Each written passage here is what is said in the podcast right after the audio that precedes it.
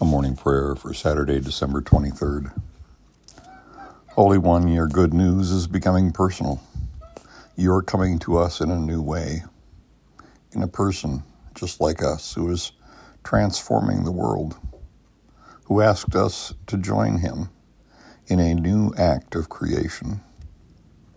Look into our soul, begin our transformation in our heart, create in us a new heart one that is filled with compassion, one that is one that will provoke us to love and good deeds, one that will cause others to say, What's gotten into them? Amen.